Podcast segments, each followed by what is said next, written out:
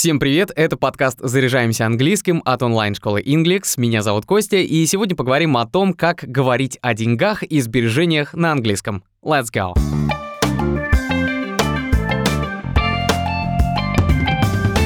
Вначале давайте скажем о деньгах в целом. Слово money — это деньги. Есть еще похожее слово валюта — currency. Оно может нам понадобиться, когда мы находимся в другой стране и нам нужно поменять деньги на местные. If you need to find a currency exchange, I can show you where it is. Если вам нужно найти пункт обмена валюты, я могу показать вам, где он находится. И вместе с этим запоминайте глаголы to change money – поменять деньги, или синоним to exchange money – обменять деньги. И то же самое со словом currency – to exchange currency – обменять валюту. А сами киоски по обмену, так называемые обменники, называются currency exchange. Деньги часто лежат в бумажнике, на английском это wallet, а также просто в кармане, in a pocket. Деньги бывают бумажными в виде купюр, это bill или banknote, а также в виде монет. Coin – монета, coins – монеты. То, что мы называем мелочью, на английском звучит как small change. И, возможно, вы запомните слово change как мелочь быстрее, если послушаете вот этот известный фрагмент из фильма «Один дома». Keep the change, you filthy animal. Keep the change, you filthy animal. Сдачу оставь себе, грязное животное. To keep the change – оставить сдачу.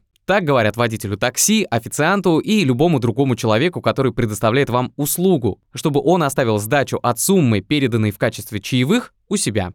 А другой вариант мелочи — это pocket money, то есть карманные деньги или деньги на мелкие расходы. Every teenager should have pocket money. У каждого подростка должны быть карманные деньги. И помните, как о карманных в кавычках деньгах говорил персонаж фильма «Терминатор» юный Джон Коннор, когда они с другом обчистили банкомат? All right.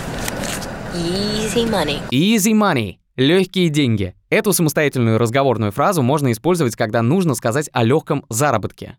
This little job that I got to do is just a way to make easy money. Эта работенка, которую мне нужно выполнить, просто способ заработать легкие деньги. Кстати, по сути, то, что сделал Джон Коннор, называется to withdraw money from the account. Снимать деньги со счета, даже несмотря на то, что счет был чужой. А вносить деньги на счет — это to deposit money into the account. В русский давно уже вошло слово cash из бизнес-сленга. От английского cash — наличные. И стоит упомянуть и про выражение to make cash. Иногда переводят и дословно, то есть делать кэш, но это звучит неформально и более мягкий перевод — делать деньги.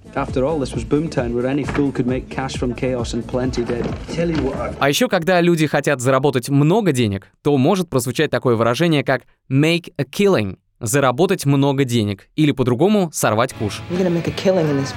They made a killing with the sale of their London house. С продажей своего лондонского дома они заработали много денег. Так или иначе, мы все платим по счетам. На английском это называется to pay the bills — оплачивать счета. Кстати, вы наверняка заметили, что bill — это не только купюра, как мы сказали чуть раньше, но еще и счет. И вот пример из музыки.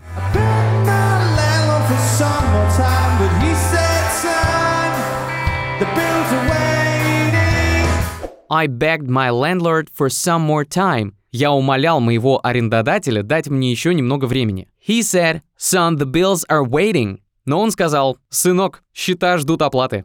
О деньгах обычно не любят говорить, особенно когда ты получаешь копейки. В английском есть такое же выражение be paid peanuts – получать копейки. Kenny sent you off to Florida to keep her broken. I get it. Look, Nightingale paid peanuts. I'm not gonna say no to five grand. What does he look? В этом фильме герой говорит Nightingale paid peanuts. Nightingale платил гроши. I'm not gonna say no to five grand. Поэтому я не скажу нет пяти тысячам.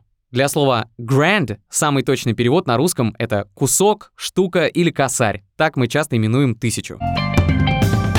Когда нам хорошо и весело, мы можем угостить кого-то чем-нибудь вкусненьким. И при этом звучит выражение «я плачу» или «все за мой счет». Другими словами, on me – за мой счет. Don't worry about lunch. It's on me. Don't worry about lunch. It's on me. Не беспокойтесь насчет обеда. Он за мой счет. И вот так, скажем, весело, и за ваш счет проходит дальнейшая вечеринка, а на утро оказывается, что вы потратили все деньги. И здесь можно использовать выражение be broke – потратить все деньги, то есть быть на мели. What do you mean I've got enough money? I'm as broke as you are.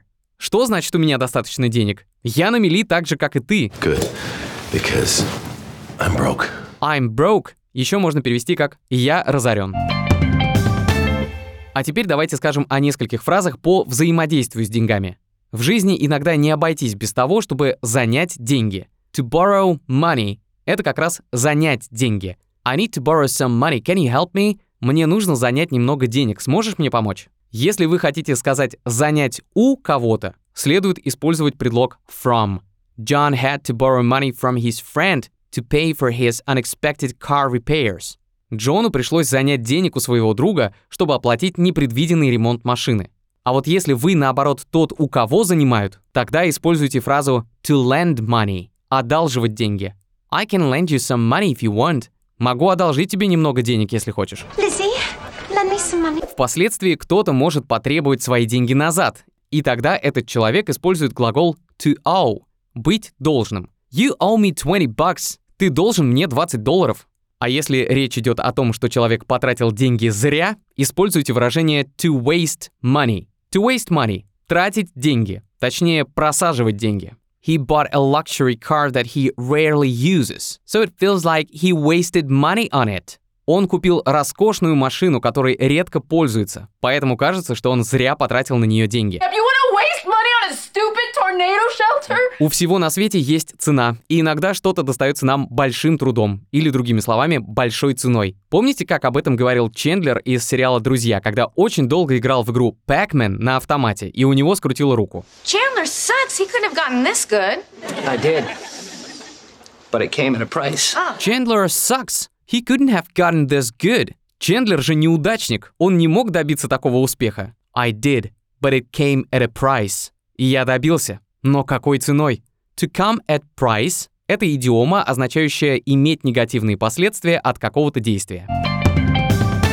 Сегодня делимся с вами классными новостями. Мы запустили школу английского Letters для детей и подростков. Как и в Inglex, в Letters мы делаем ставку на живое общение и фокусируемся на результате. Объясняем новую информацию на понятных примерах и отрабатываем ее с помощью интересных заданий и делаем так, чтобы ребенок учился с удовольствием и не хотел прогуливать уроки. С чем поможем? Научим ребенка говорить грамотно и без стеснения, повысим успеваемость в школе и подготовим к ЕГЭ и ОГЭ. Записывайтесь вместе с ребенком на бесплатный первый урок. Его проведет будущий преподаватель, а не менеджер по продажам или методист. Вы познакомитесь с учителем еще до оплаты и убедитесь, что и вам, и ребенку с ним комфортно. Ссылку на сайт школы оставили в описании. И не забывайте про специальный промокод «Подкаст». Для наших слушателей он дает скидку 30% для новых учеников. Промокод действует при оплате уроков и в Inglix, и в Letters.